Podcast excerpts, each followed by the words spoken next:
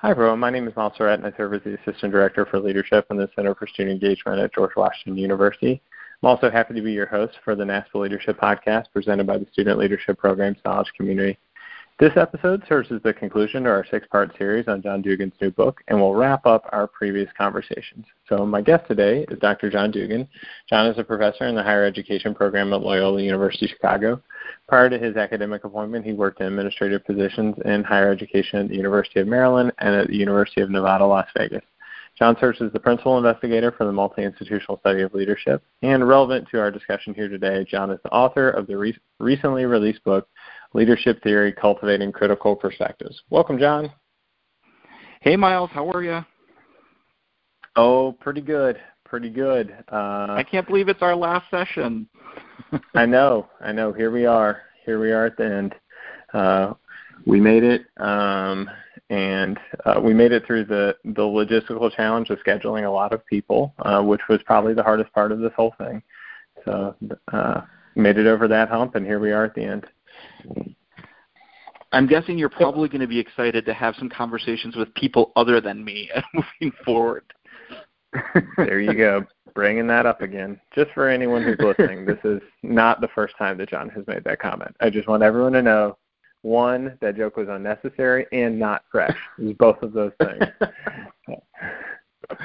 I'll take the feedback around it not being fresh and use that as fair. Still not listening to the not necessary part. Okay, great. So let's get started. So I wanted to reflect back a little bit. So I recently reread the first couple of chapters of the book, and something you said in the preface that I wanted to read out here. We default to the assumption of shared understanding despite clear evidence that we may be operating from different conceptualizations altogether. That reminded me of a quote that I stumbled upon a couple of years ago from a book by Robert Putnam called Our Kids, which is a narrative-based study of economic inequality in the United States. And one of their respondents, is a study of folks who identified as working class, was quoted as saying, "Your then wasn't my then, and your now isn't even my thou." And that sentiment and that idea stuck with me for a long time. So I suppose I wonder, how do we as practitioners overcome this default of shared assumptions and teach our students to do the same? I think that's a great question, and I love that quote. That quote is one I'm going to hold on to because I think it captures not just the fact that we have different assumptions, but the real reality of, I hear that quote and I hear a little bit of pain underneath it around the presumption of a shared a set of understandings and how privileged that is. And so, that's my projection onto it. But here's what, to answer your question, I would say that it is natural, I think, particularly with these complex topics, and I don't think it's just leadership. I think if you ask someone about other subject matters like identity or even things like joy or happiness, people are going to have different sets of assumptions that inform that work. And so, with this book, part of what we're trying to say is we have to acknowledge that those shared assumptions don't exist. And if our starting point is bringing everyone to a common assumption versus acknowledging there's multiple assumptions in the room and co-constructing something, that's, I think, a radical realignment of how leadership education unfolds. Yeah, I think that's right. I mean, I don't think that there's an easy answer there, and I think honestly, the conversations about power and authority in your book make that seem like even more of a challenge. Because even in co-creation situations, it's hard to figure out who's initiating things, who holds the resources in a situation, who's in charge of the outcome. All those things are still so real, and I think it's.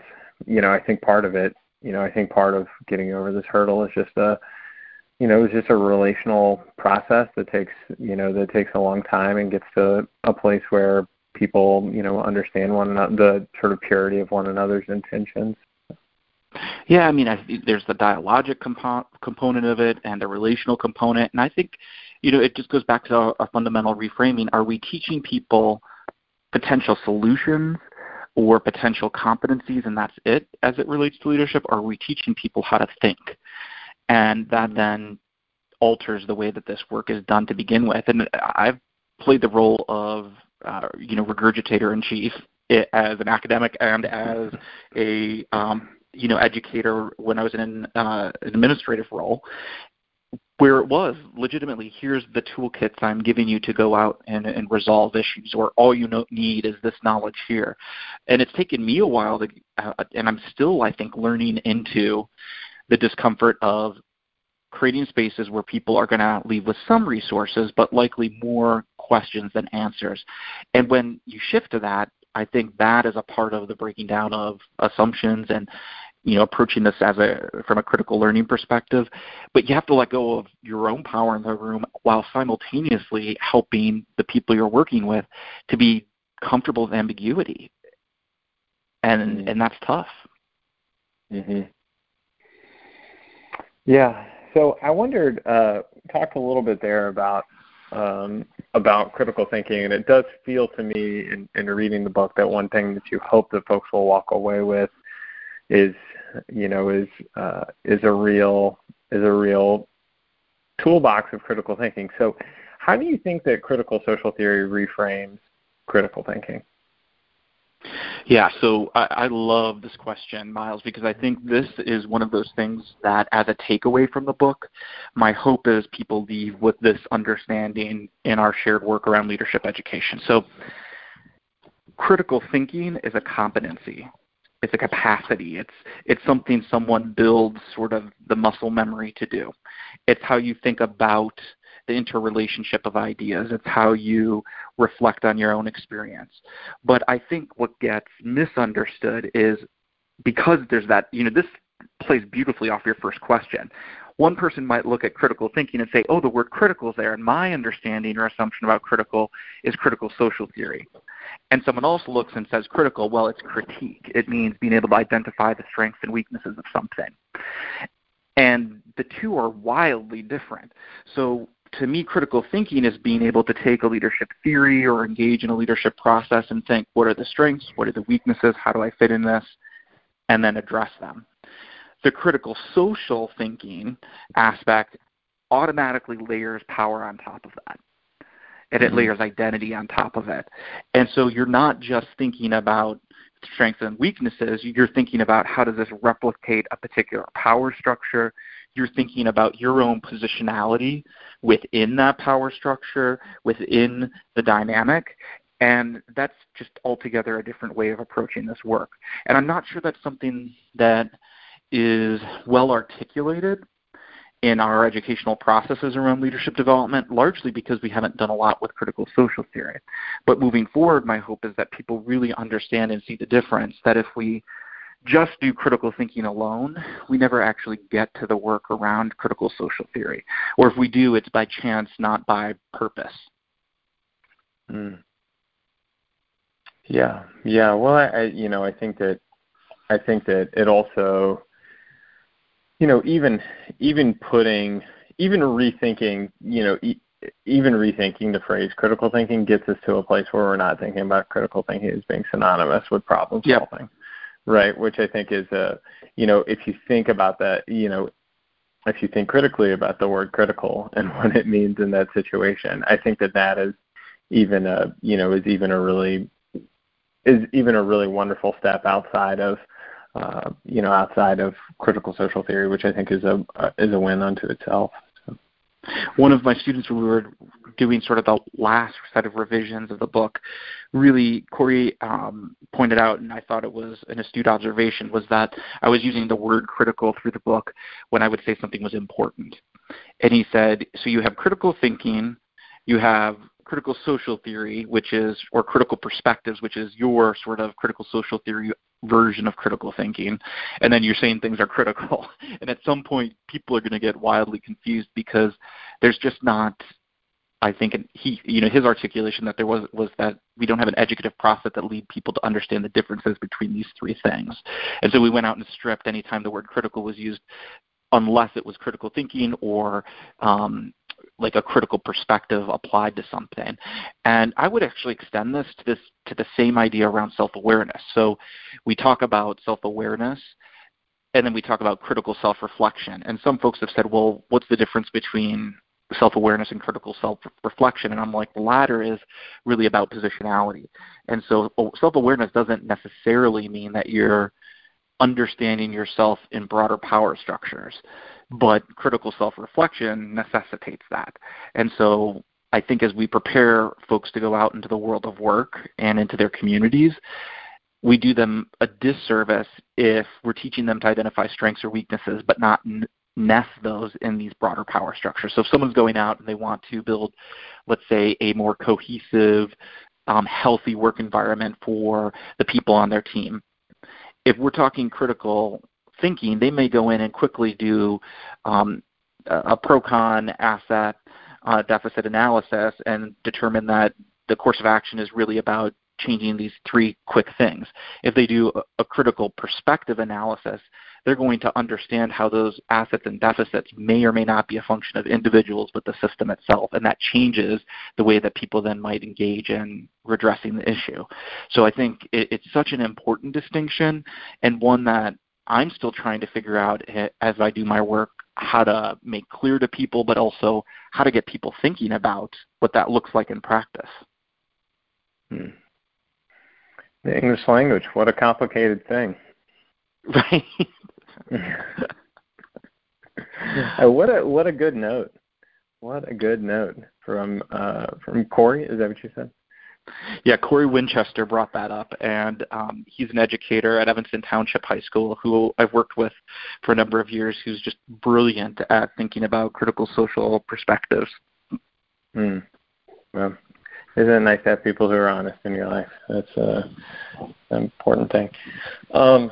So I wanted to so we had sort of joked on the first part of this series about you just being just really over the conversation about whether leaders are born or not. And I wanted to circle back to that for just a second, because I wanted to not discuss whether that is true or not, but discuss whether leaders being born is the dominant stock of knowledge. And if that is the case, how does that conclusion change the way that we teach leadership? Yeah, I think that's a powerful question, and one that gets at the heart of why even take this approach to begin with in some ways.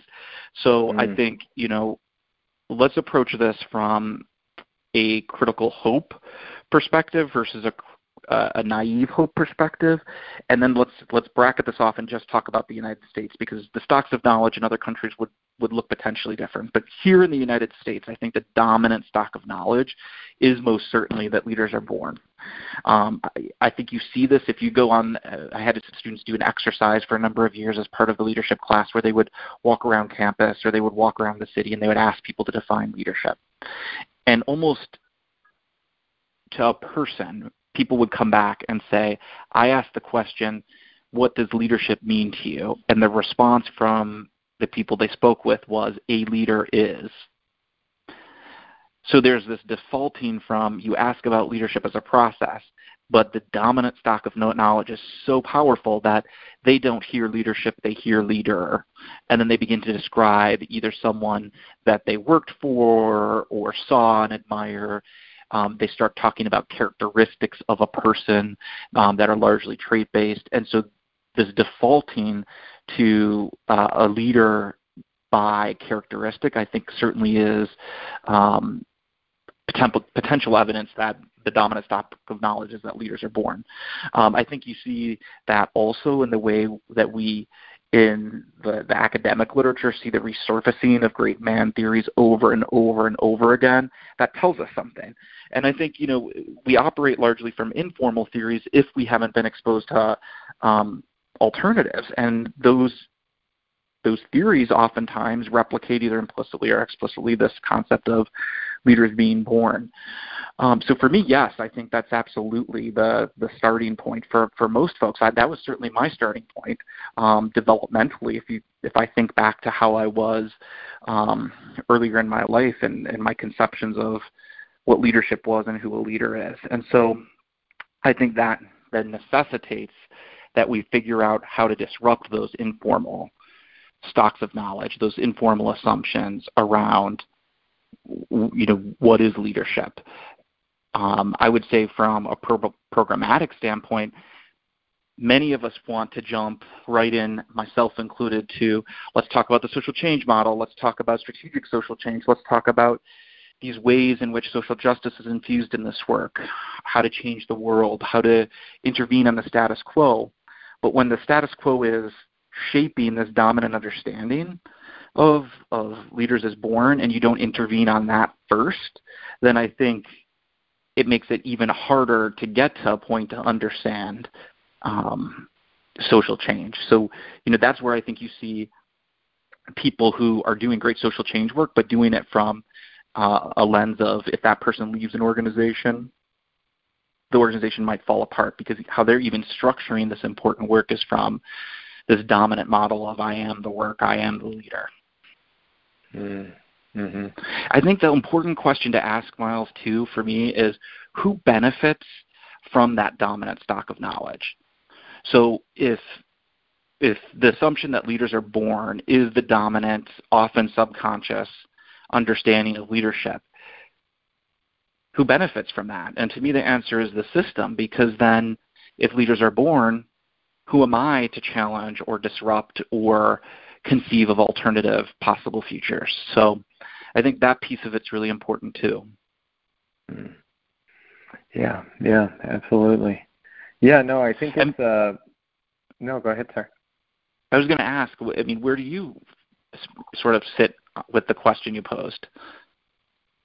I agree with you that it is the dominant stock of knowledge, and I think that we have gotten to a place where I think it actually refers back to that first question, right? And it's obviously less important than the observation that Robert Putnam and his respondents were talking about there related to your then wasn't my then and your now isn't even my thou, or this assumption of shared understanding. And I think that we need to be aware as people facilitating programs with students at all levels that our students have a different idea about what it is to be a leader when they walk into our conversation, and that could be affirming to some folks, and it is probably something that is hard and makes people opt out of leadership. And I think it could, in some ways, be the answer to the question that I often ask on this podcast, which is, you know, when something's gone wrong with a leadership program on a college campus, what has happened? I think it could be that people are not addressing the fact that people believe leaders are born. They're jumping into this next step of leadership as a process, and there's this dissonance that is built in, and there isn't a conversation that happens where you know, things like the story most often told is broken down for people at the very beginning of a process to help people understand that, you know, backgrounds and identities and the economic process is really built into, you know, who has the opportunity to lead in the story most often told.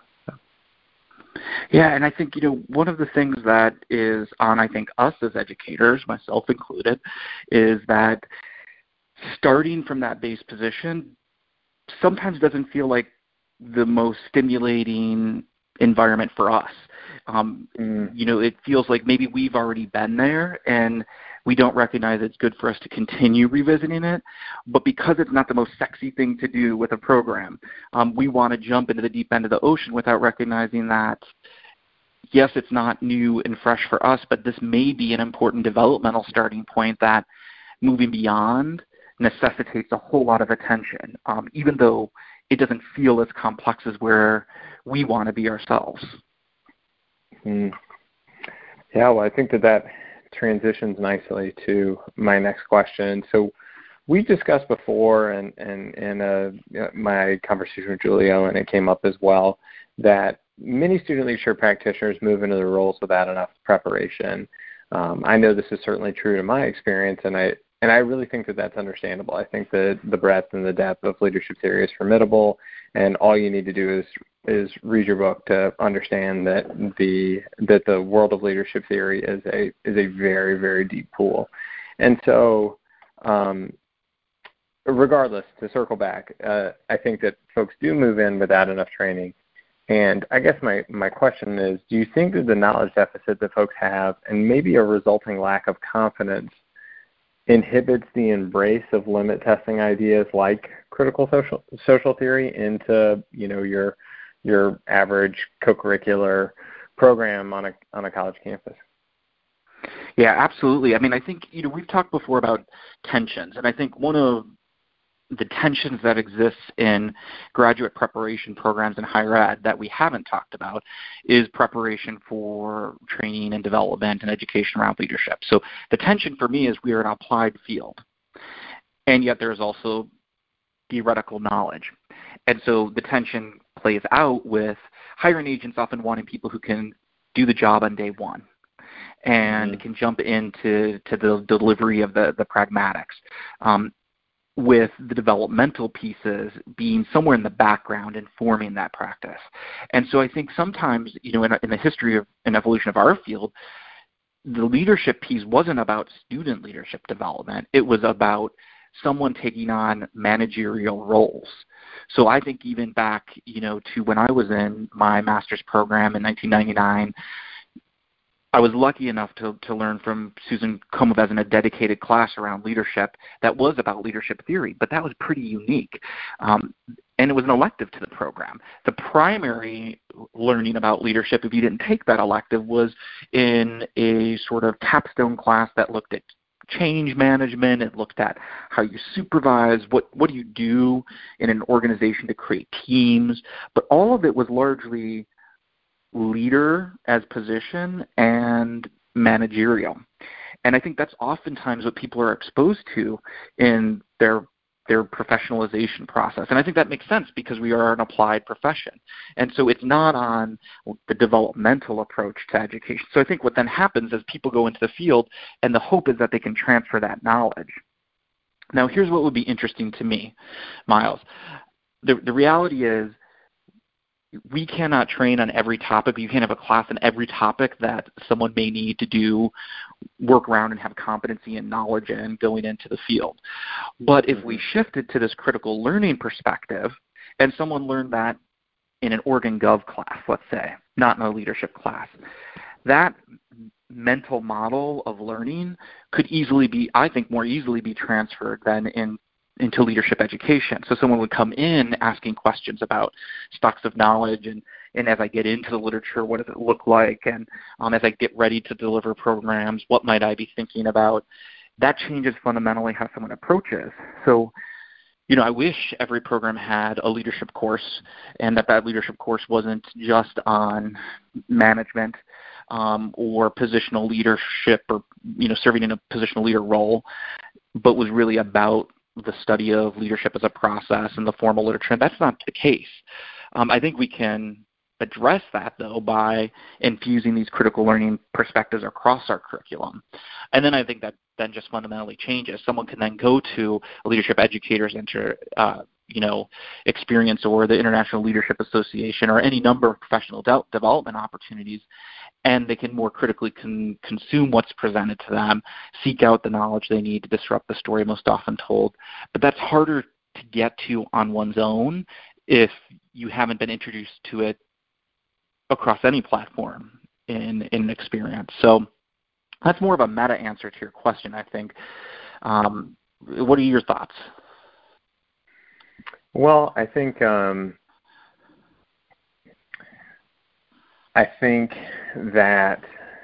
I have found, and I think a lot of folks. Well, let me ask my next question, and I think so. Part of my thought is built into that next question. So I can probably expound after I ask that. So, cool. I want to share a couple of quotes from page 30. So these are some John Dugan originals, folks. If critical learning is necessary, aren't these perhaps the wrong theories to be studying? In that sentence, you're referencing some student pushback, I think, that you had gotten from sort of deconstructing theory and people being frustrated with not thinking that theory was perfect. And so then you continue. I wonder, though, is theory being situated as authoritative? The reality, though, is that theory is not some intractable trust, but one of many potentialities, mutable in essence, and born of imperfect understandings of an imperfect world. So across the field, do you think that we situate theories as authoritative? And, for instance, don't we often measure confidence in our, say, student leadership practitioners via theoretical knowledge? Yeah, I mean, I think this is the push of the book, right? So, again, you could transplant this and make this a book on student development theory or a book on organizational theory, and really the same premises hold as applied to different bodies of literature, which is in this search for answers, in this search for competence, we tend to reify certain bodies of literature, whether they're theories, whether they're models, whether they're taxonomies, as some type of litmus test of what it means to be a professional in a field. So let's think about like student development theory. There was a time when someone just name-dropping Perry and Chickering would immediately elicit some form of credibility. Now someone might, if they drop that, it actually might push to cause like someone to wonder, well, did they actually really know student development theory, or did they know old school student development theory, right? So even over time, what is legitimate or credible changes? And so I think with those quotes and your last question, I think absolutely we position things as authoritative in a complex world. And in order for us to sort of let go of that, we have to admit to our own fallibility, the messiness. I mean, so this is like I had a student this year who was like, so you realize you say you don't like postmodernism, but then you're like super postmodern, right? And I was like, oh, I think maybe I might have postmodern perspectives in me after all, because this lack of comfort with messiness and the need for a truth to be established most certainly, I think, contributes to the positioning of leadership as authoritative. And then subsequently, we teach a theory to a student, or we introduce a set of competencies that are tied to some prototype of what a leader should look like or how leadership processes should unfold. So my answer is yes, and I think you use a good example. So people still conflate competence and efficacy, but there's bodies of literature on both, and certainly we then automatically sort of say this has to be what this means in terms of how we deliver education. So my answer is absolutely yes. I think that we default to that, but I also want to sort of normalize that and say I don't think that's because we lack the capacity to do otherwise. I don't think it's because we are malfeasant in our own education or our engagement with students and what we design and deliver. I think it's human. I think it is absolutely human and something that has to be untrained, because we come into this with years and years and years of socialization to position what we learn in educational systems as authoritative, that this is truth, that this is the answer, that here's the set of tools you need to be successful. So I'm on a little bit of a soapbox now, but I think what it boils down to is just about any student who came out of one of my classes would tell you that they come out feeling less sure than when they came in, but they also feel more comfortable with that uncertainty than they ever expected they could. And I think that's a really, really good thing, because it introduces this ability to see imperfection and to sit with it versus trying to fix it. Yeah. I mean, I think it's a complicated thing, and I think that I think about this stuff a lot related to, I think about this related to assessments, for whether it's Myers-Briggs, whether it's strengths, I think about it related to, there's just this push for folks to have, and maybe it's just because it's easier, maybe it's because the folks doing the hiring, sort of rely on their student leadership practitioners to be the content expert because the pool is so deep. that they say, you know, that folks who are doing the hiring assume that if you got, you know, some sort of certification or that you have, you know, that you're really able to press someone on some theoretical information that, and you know, and who knows whether that theoretical information, you know, maybe you as the hiring manager really, really believe in servant leadership and you really press someone on servant leadership and they don't know about that particular theory, but they could give you a ton of information on social change or relational leadership or, you know, or strategic social change or any number of options. But they just don't happen to know that one, you know, and people assume that that's some sort of, you know, glaring flaw, but they don't. It's just hard to evaluate, right? It's hard to know. Yeah, absolutely. Well, let me share a little anecdote here that I think might be helpful. So when I was about 24, 25 years old, I started my career postmasters at University of Nevada, Las Vegas. And after my first year, there was some organizational transitions, and there was the need to bring someone in pretty quickly to a role.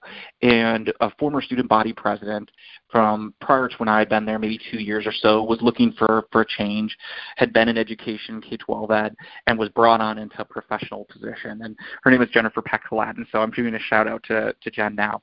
She is in K-12 ed now, and a brilliant educator, Myles, brilliant. So when she was first hired, my gut instinct was, hello, she doesn't have a master's in higher ed. How is she going to do this job? She doesn't have the competencies, and now we're going to have to back end all of this work. That was all of my, pardon my language, bullshit. That was my bias, my prototype, my essentializing of knowledge as authoritative around what it looked like to be a student affairs professional. Jen comes in, one of the most brilliant, talented educators I've ever met, and she immediately had this critical learning perspective. So I don't know where Jen got that, but she asked questions in powerful ways. She was voracious in her consumption of knowledge in terms of understanding a field she was stepping into. She created environments where students were okay with having someone challenge what they're thinking, doing so in this really humanistic way. So all of the things that I think I write about in the book, Jen was doing. She didn't have the language for it. I didn't have the language for it. But what became very clear was she didn't need a master's in higher ed. I'm going to get in trouble for saying this. She didn't need a master's in higher ed to do this job. What she needed was a mode of learning that translated in an ability to create environments. So she never read about community service learning. She had never read about leadership theories, but her ability to get into it because of how she approached it, you know, allowed her to do that then. And so my biases came into play around saying, well, she doesn't have the adequate competencies for this, and they were totally wrong. And so, you know, again, this goes back to how do we shift the approach to education around critical learning versus consumption alone. And I think that, you know, do I wish every person had a leadership theories and leadership development course coming out of higher ed, master's, and doc programs? Absolutely. I'd rather them have some type of exposure to critical learning than the direct content if there was a choice there, simply because that critical learning will give someone advantage in how they make meaning and engage in whatever the type of work is. And look, I mean, none of us, you know, I feel like I have a very privileged set of experiences related to leadership development. I got to study with Susan while I was there, these fabulous people like Julie Owen and John Garland and Wendy Wagner and Laura Osteen and Tom Seeger and Renaud Hall are all there. And so the conversations, all of that was super, super developmentally important for me. But if you strip all of that away, the reality is what they taught me was this learning mode. And I still had to learn new theories. There were theories that appear in this book that were never covered in my educational experience, but I feel like I had the ability to get into them because of how Susan trained so many of us around thinking about the issues. And so I know this is a very long way around answering your question, but I think, you know, there is no prototype for who can do this work, but I think there should be some general assumptions about how they approach learning to begin with. Yeah. Well, and that's, you know, for folks who are looking to to find people, that's the, you know, that gets back to the, that's the hard thing to measure, right? It's really harder to tell in an interview or when you're reviewing an application whether someone is capable of critical thinking. I'm a big believer. My secret as a hiring manager is that I'm a really big believer, and there's a market inefficiency in the field in folks who are applying for jobs that's not in their direct experience, because I think you get folks who are curious and interested, and you hire someone you really believe in, and you don't worry as much about whether they've done this like one exact thing, already. So. Absolutely, and I think that goes into.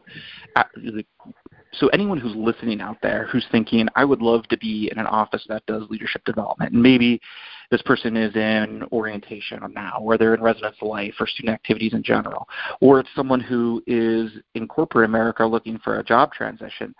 If there's worry about transference of skill sets, or I have to go to a program where I'm going to learn this, no program is going to prepare someone adequately or fully, let's say, to do this work.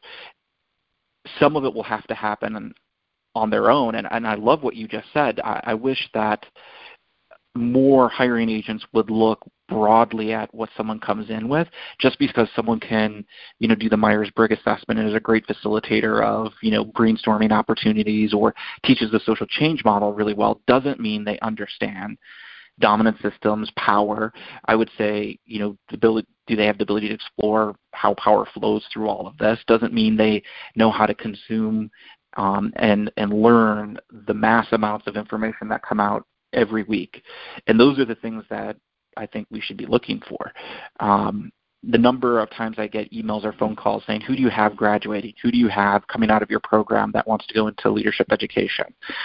And I'll give names of people with experiences, particularly when they're looking for like a director level. And they're like, well, that person isn't doing leadership right now. They're in multicultural affairs.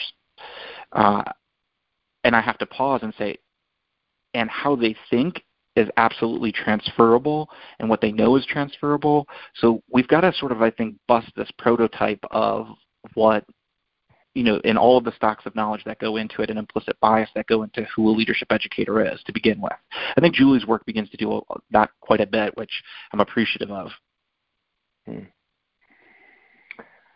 All right, John. Well, I have kind of a personal question for you that isn't directly related to student leadership programs, but I think it's important as we sort of transition out of our conversation about your book. This book isn't prescriptive. There is no heuristic. You could have prescribed a set of ideas and followed similar personal values. This could have ended with something like the critical social theory of student leadership, and I think you know those things about the book and believe that it would make it less popular in sales. So how did you avoid the temptation to be prescriptive, to provide a heuristic, to provide a clean answer of if you do these four things, then you're going to develop student leaders? How did you avoid that temptation in writing this book? That temptation was super easy for me because it scared the hell out of me. So the idea that I would posit like Dugan's model of leadership was like something that would cause me to completely freeze. And so that wasn't even an option to begin with for me, to be honest, because it was so immobilizing and thinking about, what would that look like? And it was antithetical to the purpose of the book. The whole purpose was on finding ways to become a critical learner, and there's certainly plenty of information for me to play with without having to post a new one, a new theory or a new model. And a lot of this goes back to the beginning of the book. So I got pushback on early feedback from external reviewers around why don't you have your definition or your model up front? And I essentially do. It's just a little more hidden than I think people see. So there is a line in the first chapter that sort of culminates an exploration of, what are the major components of any leadership theory. And it says that leadership is the sense that we make of it. Mm-hmm. And for me, that is my theory or model. That is my sort of truth, if I was going to put a truth out there. And that's that. How, goes all the way back to your first question. How someone comes to understand leadership is there truth in that moment for them?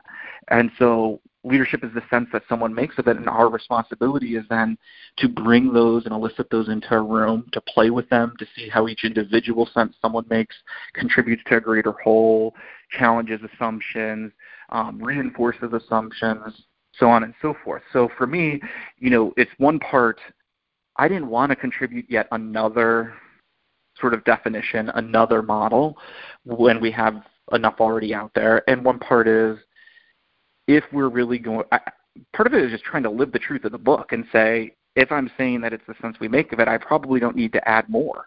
You know, and then I was also terrified, so I didn't feel the need to do that.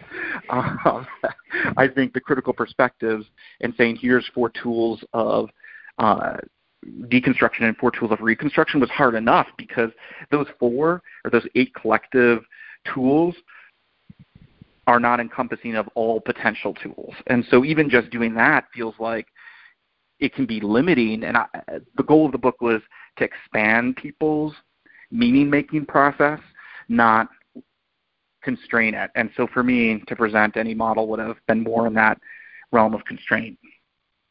It's interesting identifying leadership as the sense we make of it as being that essential thing. If I was a different kind of person who wanted to troll you, I would just promote that on social media that that's the Dugan theory of leadership and just get that going. But yeah, please do not do that. Regardless, outside of my teasing, I do think I said something recently where, again, this could be a potential solution to this.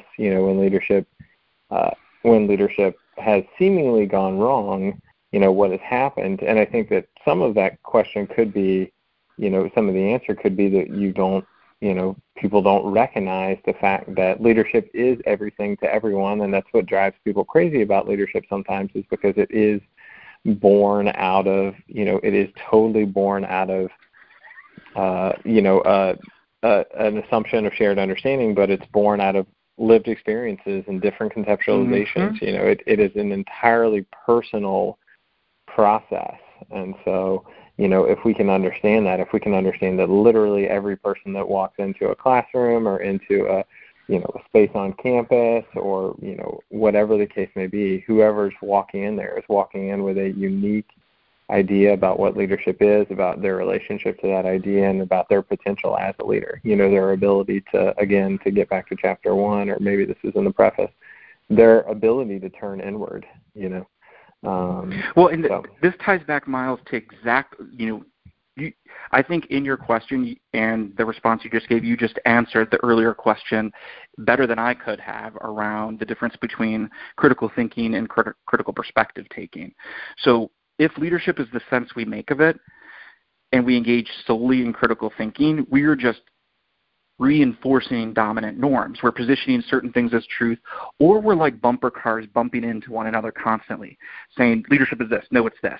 And we may find like-minded groups of people that espouse similar values, and we stay nested in these sort of silos of understanding.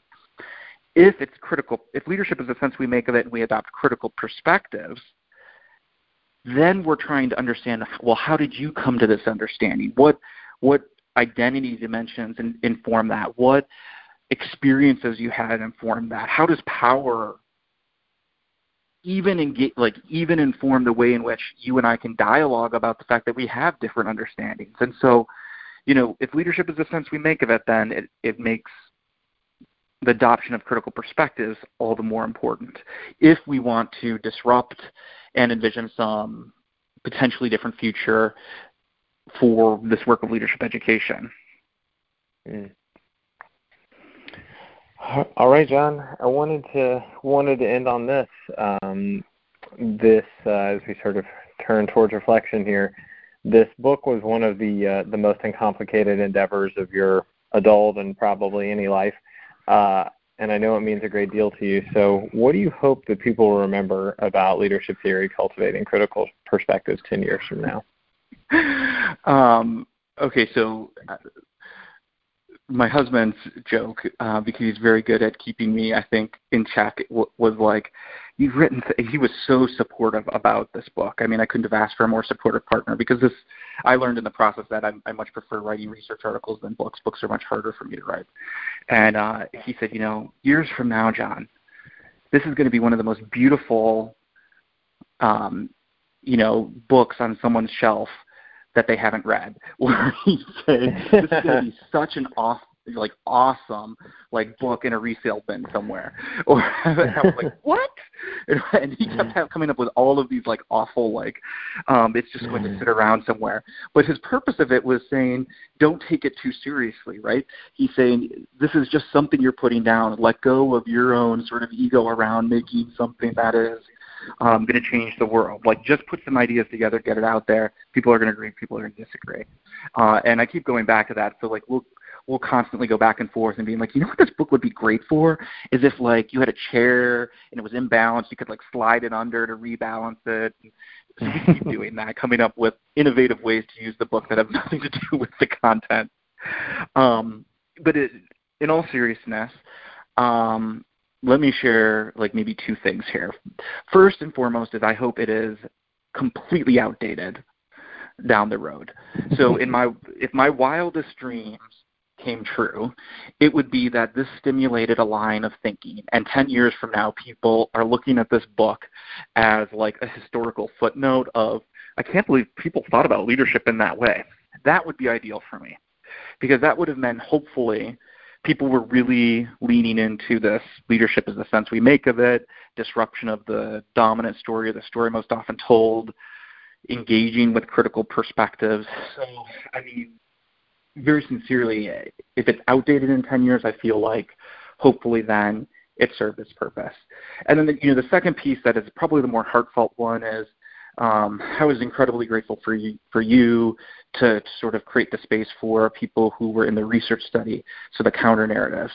And the folks who were in our study are wildly successful, but for me, they're points of inspiration, and they don't need their voices amplified by me, but any amplification of their voices is I'm getting a little emotional here, I'm sorry, is would be the greatest gift. Because when I think of folks like Georgie Torres Reyes, Felicia Garorno, Mary Morton, all of these folks who are in the book, they have been inspirations for me.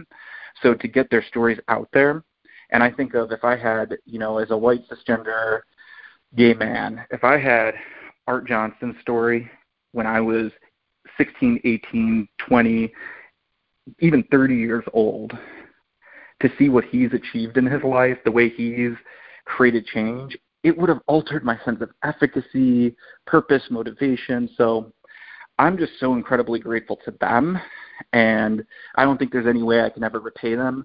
But if 10 years from now the book has brought, you know, attention to the work they've done and inspired others to do similar work, then that is more than I could have ever asked for. Okay, great.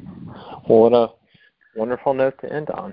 So thanks to everyone for joining us for the NASPA Leadership Podcast presented by the Student Leadership Program's Knowledge Community. And thanks so much to Dr. John Dugan. This has been such a fun adventure, and I'm just so grateful for your time. And as I've noted on many occasions, so grateful for the book and for the work. And it will rest on my shelf, well read and highlighted, and written through multiple times. So. And then 10 years from now, you can use it to prop off a coffee table, right? That sounds like it. I mean, John, it's a pretty thick book. That would be a pretty janky coffee table. Is all that I mean, it would have been screwed up. Yeah, maybe. Yeah. Oh, I know. Like an air conditioning window unit, it could be really good for that. Good. All right. So you can connect with John on Twitter at JohnDugan77, and Leadership Theory: Cultivating Critical Perspectives is available out there on the internet. So. You can also get more information about the Knowledge Community on our various social media outlets, including facebook.com/SALead, on Twitter at NASPA SLPKC, and on Instagram at NASPA_SLPKC.